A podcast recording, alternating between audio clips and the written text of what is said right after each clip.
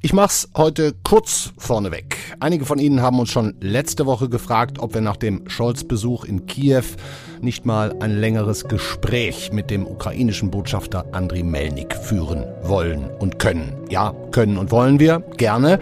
Und fragen natürlich auch, ob er nach all seiner teils harten Kritik nun ein wenig versöhnlicher auf die Regierung und auch auf Deutschland schaut. Das ist aber natürlich noch lange nicht alles. Es geht Ende der Woche um die Wurst für die Ukraine, um den EU Beitrittskandidatenstatus. Sehr, sehr wichtig, sprechen wir auch drüber. Herzlich willkommen beim FAZ-Podcast für Deutschland. Heute ist Dienstag, der 21. Juni. Ich bin Andreas Krobock. Schön, dass Sie dabei sind. Ich freue mich jetzt sehr, dass er persönlich bei uns in der Sendung ist. Im Übrigen zum zweiten Mal schon. Andriy Melnik, der ukrainische Botschafter in Deutschland, seit siebeneinhalb Jahren. Vorher im Übrigen auch schon mal fünf Jahre in Hamburg als Generalkonsul und dazwischen im Kabinett in Kiew für die europäische Integration der Ukraine zuständig. Also dieses Thema Anschluss an die EU, das umtreibt ihn schon seit langer, langer Zeit. Seit Kriegsbeginn in seiner Heimat, seit dem Überfall der Russen Ende Februar, kennt ihn spätestens auch bei uns in Deutschland fast jeder. Er ist der ständige Mahner geworden, der ukrainische Zeigefinger in der deutschen Öffentlichkeit. Er ruft uns immer wieder die Not und die dringenden Bedürfnisse seiner Landsleute ins Bewusstsein. Auch mal sehr laut, auch mal im diplomatischen Grenzbereich. Ich freue mich also auf einen wirklich hochinteressanten Gesprächspartner und sage Hallo André Melnik. Äh, guten Tag, Herr Krobock. Danke für die Einladung. Sehr gerne. Herr Melnik, bevor wir über Deutschland und seine Rolle in diesem Krieg zu sprechen kommen, würde ich gerne kurz mit Ihnen über die aktuellen Ereignisse in dieser umkämpften Donbass-Region sprechen. Wie bekommen Sie das eigentlich aktuell mit? Gibt es da jeden Tag Briefings aus Kiew oder sind Sie auch auf Medienberichte angewiesen?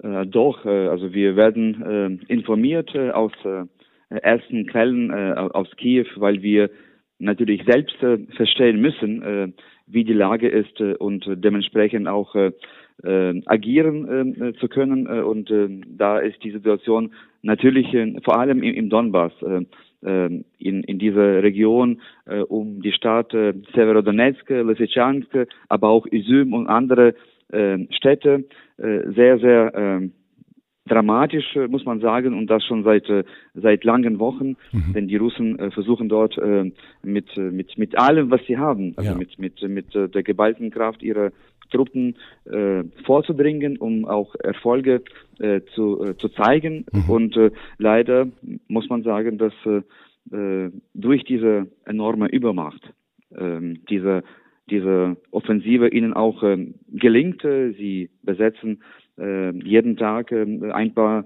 äh, neue Siedlungen, Dörfer und mhm. äh, und deswegen ist äh, die Situation äh, so, dass dass man äh, dass man alles unternehmen muss, um um äh, diesen äh, neuen Angriff, der auch eine psychologische Wirkung äh, entfaltete, nicht nur auf uns, aber auch auf unsere Partner im Westen, in Deutschland, äh, diesen, äh, diese Offensive soll äh, eingedämmt werden. Klar. Äh, sonst kommen die Russen ja sowieso an, an ihre Kräfte. Sie können jetzt nur beschießen mit der Artillerie mhm. entlang der gesamten Grenze oder auch mit, mit, mit äh, Raketen aus, aus weiter Ferne. Aber da wollen sie quasi ein Beispiel statuieren, dass sie wieder ähm, dass sie wieder diese Selbstbewusstheit äh, haben äh, und dass sie tatsächlich äh, unaufhaltsam zu sein scheinen. Und das ist auch etwas, was man hier in, in deutscher Debatte bedenken müsste. Ja, absolut.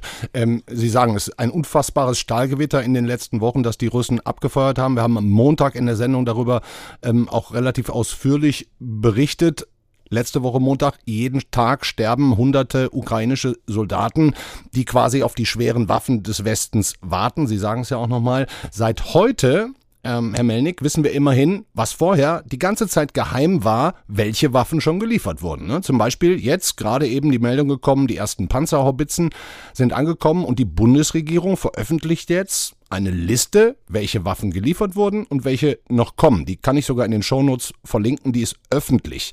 Herr Melnick, haben Sie auch schon mal reingeguckt? Äh, ich hatte noch keine Zeit, aber ich habe diese Meldung natürlich sowieso. heute gehört ja. und äh, ich kann, äh, ich kann äh, begrüßen diese äh, Lieferung von von sieben Panzerhaubitzen, äh, die gerade auch äh, erfolgt ist. Das kann ich auch bestätigen ja. äh, aus Kiew, dass dass diese Waffensysteme endlich endlich angekommen sind und und das bedeutet, dass wir jetzt ein neues Kapitel hoffentlich äh, aufgeschlagen haben äh, und äh, dass diese dass diese schweren Waffen, die wir ähm, so sehr benötigen, nicht nur jetzt im Donbass, aber auch entlang der gesamten Linie, die über 1000 Kilometer lang ist, dass diese Lieferungen jetzt wirklich zügig und ohne Verzögerung vorgesetzt werden können. Ja. Ja. Sind Sie denn nach dem Besuch von Scholz, Macron, Draghi, Johannes vergangenen Donnerstag und den Zusagen ein bisschen milder gegenüber der deutschen Regierung gestimmt? Ich habe jetzt zumindest in den letzten Tagen von Ihnen keine Schärfe oder Polemik mehr gelesen. Ähm, ja, es, es kommt darauf an, äh, denn äh, dieser Besuch war ja äh, vor allem einem großen Ziel gewidmet, nämlich EU-Beitrittsperspektive für die Ukraine und dieses Thema hat für uns eine enorme Bedeutung. Das ist eben das Zukunftsthema für, äh, für über 90 Prozent Ukraine und deswegen, äh, das war wichtig und wir sind dankbar dem Kanzler und dem französischen Präsidenten und dem italienischen Ministerpräsidenten für, für diese klare Zusage, dass die Ukraine hoffentlich äh, Ende dieser Woche diesen äh, lang ersehnten Kandidatenstatus ähm, äh, bekommt. Ja. Und äh, in dem Sinne muss man sagen, dass das Eis gebrochen wurde. Denn dieses Thema, Sie haben selbst erwähnt, äh, wir haben jahrelang daran gearbeitet und bis zuletzt, muss ich Ihnen sagen, bis zuletzt hatte man hier in Berlin kein sicheres Gefühl, dass, äh, dass Deutschland, dass die Ampelregierung äh, diese wichtige, also historische Zielsetzung äh, für uns, aber auch für die EU selbst äh, unterstützte und, und umso erfreulicher war, war, war man in Kiew. Auch mein Staatspräsident Volodymyr Zelensky war äh, froh und glücklich, äh, dass, dass diese Zusage ähm, ausgesprochen wurde. Ja. Und ähm, was zum, bei, beim Thema ohne, Waffen ohne können wir, ne? Man muss ja, auch sagen, beim Thema Waffen ja. können wir vielleicht noch weiter äh, darüber reden, aber bei diesem Thema ohne ohne weiteres muss man sagen äh, ein, ein sehr sehr wichtiger Schritt nach vorne, denn äh, sollte dieser Status äh, uns tatsächlich jetzt äh, eingeräumt werden, also einstimmig äh, sollte diese Entscheidung gefallen in in Brüssel Ende der Woche. Das bedeutet, dass wir äh, aus rechtlicher Sicht diesen äh, Prozess, der ja natürlich sehr lange äh, sein kann äh, ja. und Jahre äh, lang dauern wird, äh, beginnen können. Mhm. Das ist natürlich äh, wirklich ein Durchbruch. Mhm. Scholz hat ja auch ohne irgendwelche Vorbedingungen jetzt gesagt, Deutschland unterstützt die Ukraine dabei. Ich kann mir vorstellen, Herr Melnik, Sie sind sehr gut informiert über die anderen europäischen Länder, ob da irgendjemand dabei sein könnte, der sich noch dagegen sperren kann, ne? weil es wird ja das ist das EU-Gesetz, in diesem Fall eine einstimmige Entscheidung benötigt. Ähm, ich nehme an, Sie haben Ihre Fühler auch über die Kollegen der anderen ukrainischen Botschaften in EU-Ländern ausgestreckt. Was ist da Ihr Gefühl? Äh, Sie haben recht, das ist eine einstimmige Entscheidung. Äh, und äh, umso wichtiger ist es, dass Deutschland jetzt nicht nur diese, dieses Ziel unterstützt politisch, sondern auch äh, uns hilft, äh, andere, vielleicht skeptischere äh, Staaten in der EU äh, zu überzeugen, ähm, äh, auch dem zu folgen, den Weg äh, zu folgen, wie es heute zumindest scheint, äh, erwarten wir äh, am, am Donnerstag und Freitag keine böse Überraschung in Brüssel. Aber wie gesagt, man kann ja nur dann äh, hundertprozentig sicher sein, wenn, wenn der Gipfel, der Europäische Rat äh, zu Ende ist. Und, äh, Im Moment äh, habe ich, das muss ich Ihnen sagen, ein, ein, ein gutes Gefühl, dass, dass das uns gelingt. Aber wie gesagt, das ist ja keine Garantie, dass wir aufgenommen werden. Das ist nur der Anfang, nur der erste, aber, aber ein ein sehr, sehr großer und wichtiger Schritt auf, auf diesem äh, langen Wege, mhm. ohne Abkürzungen, ohne Hintertüre, ohne äh, irgendwelche Rabatte. Das muss, muss man auch äh, betonen, denn manche hatten den Eindruck in den letzten Wochen, äh, dass, dass die Ukraine jetzt äh, wegen des Krieges ja äh, auf irgendwelche Ermäßigungen äh, hoffte. Äh, das ist nicht der Fall. Mhm. Also wir, wir, wir wollen ein, ein faires normales Verfahren. Programm, faires ja, normales Verfahren. Programm, aber mhm. wir wir wollen aus eigener Kraft diesen Weg, der für manche Staaten schon Jahrzehnte dauern, viel, viel schneller gehen. Mhm. Ich hatte heute Vormittag äh, kurz Gelegenheit, mit unseren FAZ-Korrespondenten in Frankreich, England, Italien zu sprechen und habe die auch mal gefragt, wie es da aussieht. Äh, England, gut, ist nicht in der EU, aus Frankreich, Italien ist da kein Nein zu erwarten. Aber die haben mir auch noch mal was über die ukrainischen Botschafter in ihren, in diesen Ländern äh, gesagt. Und die haben gesagt, ui, die, die Kollegen hier, die sind ganz anders als der, der Melnik. Die sind alle relativ ruhig, diskret. Ähm, jetzt habe ich in Italien gelesen, dass da der russische Botschafter so sogar mehr mediale Aufmerksamkeit hat, fast als der ähm, ukrainische. Herr Melnik, lassen Sie mich mal raten. Wenn Sie jetzt in Italien wären, Sie müssten sich im italienischen Fernsehen bemühen, nicht komplett zu eskalieren.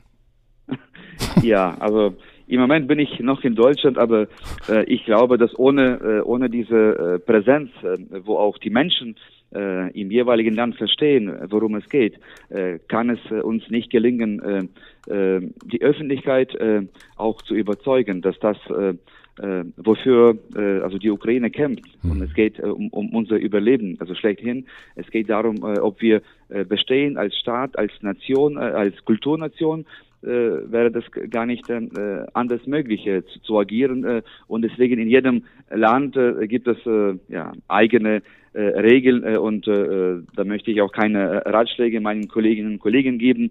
Äh, sie müssen schon besser sich auskennen, aber ich glaube, egal äh, ob äh, in, in Rom oder in, in Paris, äh, ist es, äh, es ist einfach äh, unumgänglich, dass, dass, äh, dass man äh, die Stimme der Ukraine hört, äh, versucht, die zu verstehen, mhm. äh, auch wenn, wenn, wenn diese Stimme manchmal äh, für, für einige zu laut äh, scheint und äh, vielleicht auch nicht immer angenehm. Mhm. Äh, Kommt denn da auch mal, wenn Sie jetzt zum Beispiel den Bundeskanzler mal emotional als beleidigte Leberwurst bezeichnen, kommt da auch mal ein Anruf von Ihrem Außenminister oder Präsidenten und die sagen, huiuiui, was geht denn da bei euch ja, ab? Ja, auf jeden Fall. Das ist, das ist ganz normal äh, und, äh, und ich muss mir sehr, sehr oft anhören, äh, solche Fragen auch direkt vom Präsidenten wenn, wenn Sie wollen, also was, was bedeutet das, was, was hast du damit gemeint äh, und, und da muss ich natürlich erklären, äh, äh, wieso dieser oder andere Schritte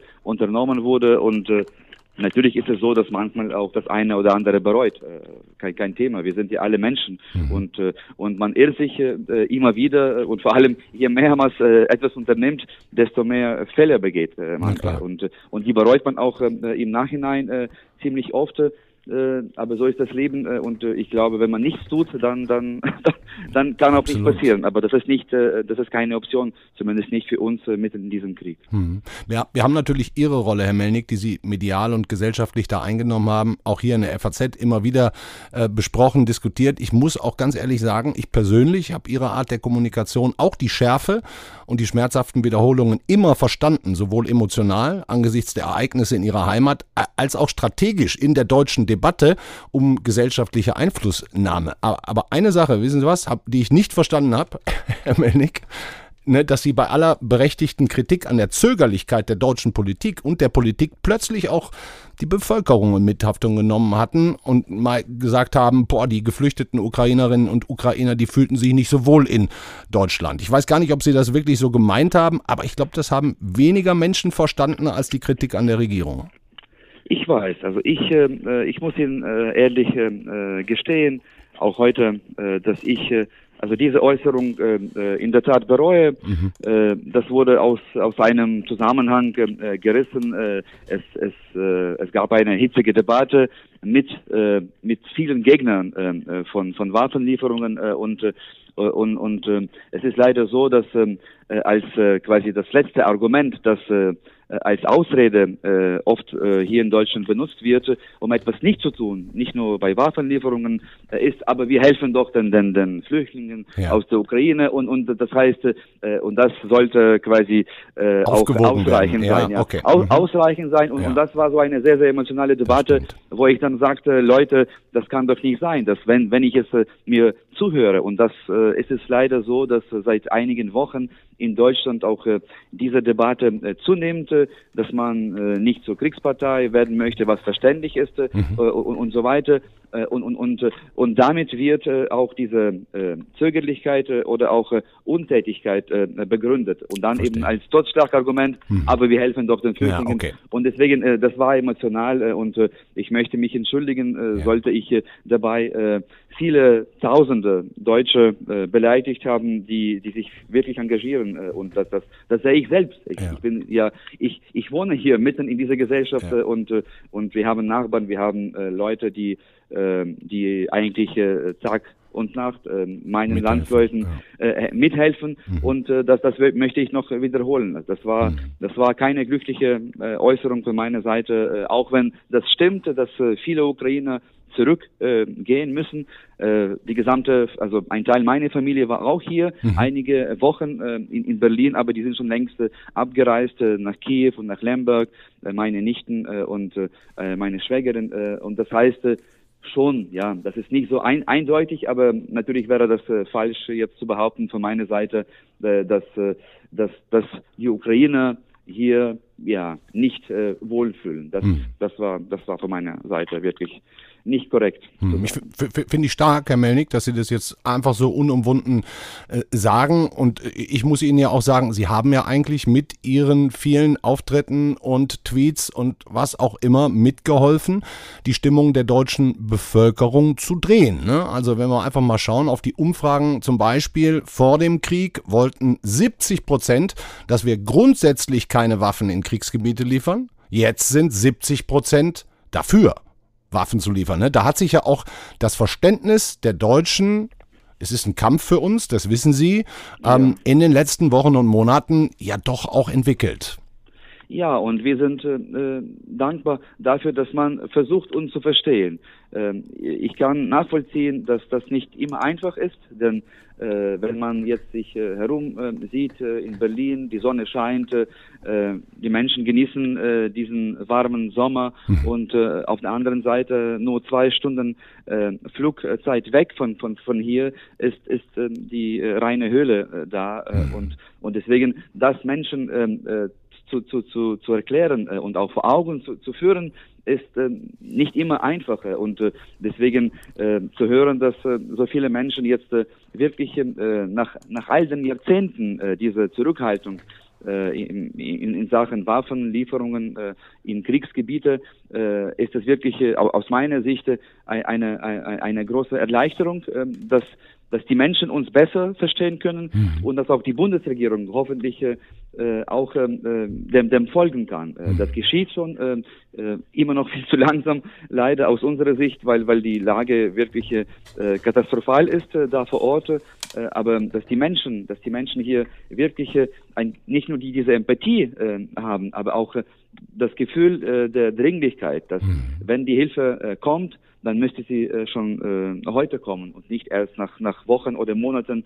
Äh, und, äh, und dafür bin ich dankbar, mhm. dass, dass die Deutschen versuchen, uns zu verstehen. Ich, ich finde auch innerhalb der Bundesregierung finden viele Prozesse statt. Ich habe heute die Rede vom SPD-Chef Lars Klingbeil gehört, fand ich bemerkenswert. Er spricht da vom Anspruch einer Führungsmacht, den Deutschland haben sollte, über Fehler in der Russlandpolitik, die sich nie wiederholen sollten, über energiepolitische Abhängigkeiten grundsätzlich von Diktaturen. Also ich habe schon das Gefühl, da, da ist auch ein Learning vorhanden. Ähm, womit Sie wahrscheinlich nicht einverstanden sind, weil Waffenlieferungen geschehen jetzt, EU-Beitrittsstatus, wir unterstützen, ähm, aber nicht einverstanden werden Sie sein damit, dass wir immer noch russisches Gas beziehen, auch wenn Putin selber uns jetzt die Menge äh, reduziert hat. Ähm, haben Sie nicht das Gefühl, dass der Wirtschaftsminister Habeck schon auch viel versucht, um schnell neue Wege zu finden, oder sagen Sie, nee, das muss auch noch echt beendet werden? Ähm, also wir, äh, wir haben auch den heutigen ähm, ähm, diese, heutige Debatte äh, in der SPD äh, und auch die Rede von äh, Lars Klingbeil natürlich auch sehr aufmerksam verfolgt. Äh, und ich muss Ihnen sagen, dass ich auch ähm, seine persönliche äh, Position sehr schätze. Wir hatten also viele persönliche Gespräche führen können, dafür bin ich dankbar.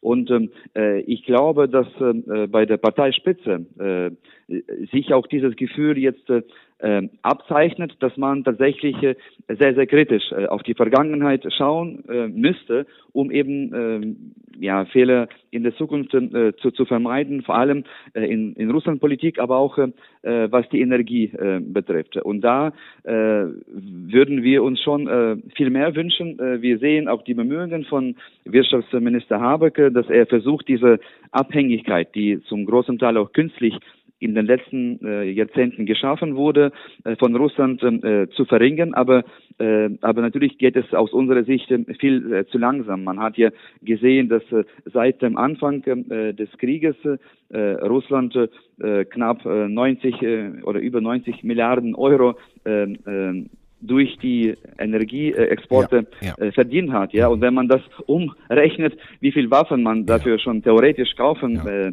hätte kaufen können, da sind das keine Absolut. 100 äh, Marder, die wir jetzt äh, uns erhoffen aus äh, Deutschland, sondern das sind 30.000 äh, mhm. Marder. Das heißt, man man kann eine eine eine riesige Armee aufbauen und das nur innerhalb von diesen knapp äh, vier Monaten des Krieges. Und deswegen wir verstehen die Befindlichkeiten, wir wir verstehen, dass die Wirtschaft natürlich Alarm schlägt, weil weil ähm, diese äh, abrupte oder das, das, das Embargo auch für Gaslieferungen äh, massive Folgen für für die Wirtschaft, äh, für die äh, Versorgung der Menschen, aber auch der Industrie äh, haben wird. Aber gleichzeitig hoffen wir, dass, dass die Politik dann auch doch er, er, erkennt, dass, dass die Russen äh, trotz diesem Krieg äh, weiterhin äh, sehr, sehr gut verdienen mit, mit Öllieferungen bis, bis zum Jahresende und auch danach, weil, weil die Sanktionen ja nicht komplett äh, äh, gelten, sondern äh, äh, Pipeline sind äh, ausgeschlossen und es gibt noch viele, viele andere Schlupflöcher, ja. die, äh, die äh, aus unserer Sicht äh, ähm, geschlossen werden müssten, damit äh, Russland wirklich äh, erkennt, äh, es gibt keine äh, Geldströme mehr, zumindest nicht aus dem Westen. Ja. Äh, wir hoffen, dass, dass unsere deutschen Partner auch all die anderen Länder, wie Indien zum Beispiel, überzeugen, dass, dass, dass, dass sie auch dabei mitmachen und sollten. kein Öl von Putin Ja, und kein Öl aus, von, von Putin-Reich kaufen, denn äh, es ist eine, eine gemeinsame Herausforderung für, für die gesamte freie Welt. Äh, mhm. Und das bedeutet, dass nicht nur also die westlichen Partner uns unterstützen, sondern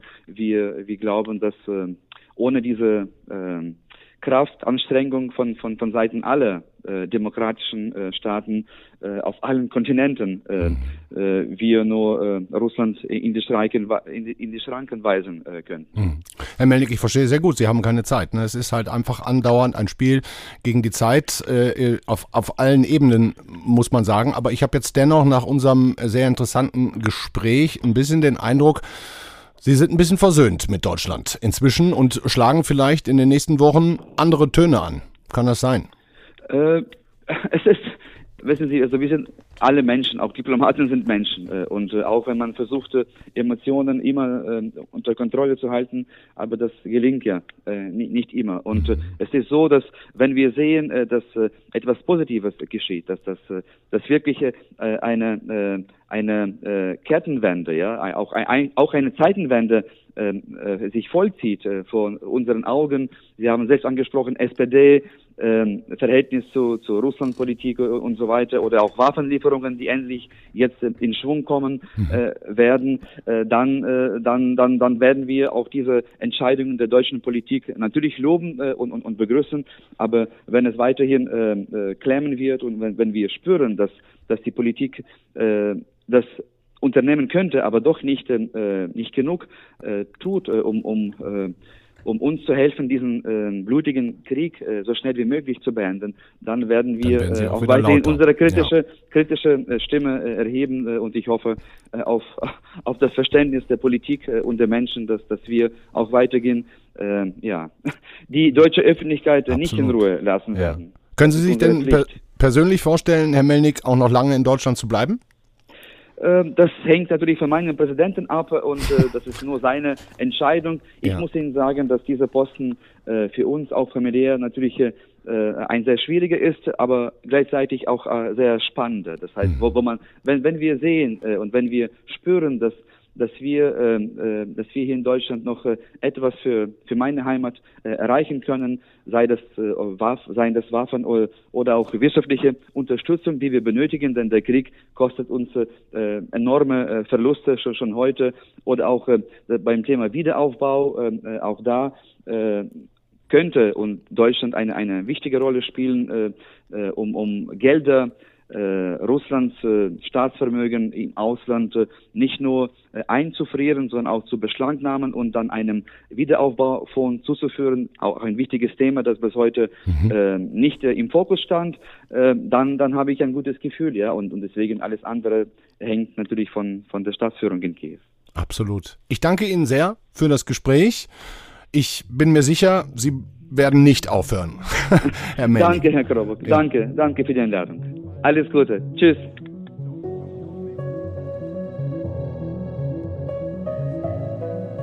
Das war der FAZ-Podcast für Deutschland an diesem Dienstag, den 21. Juni, mit dem ukrainischen Botschafter in Berlin, Andrei Melnik.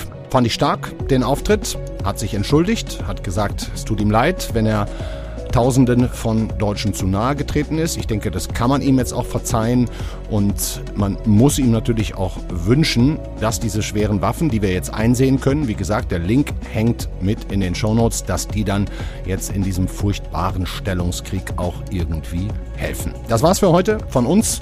Morgen ist die Kollegin Theresa Weiß hier für Sie da. Ich wünsche Ihnen einen schönen Abend. Bis dahin, ciao.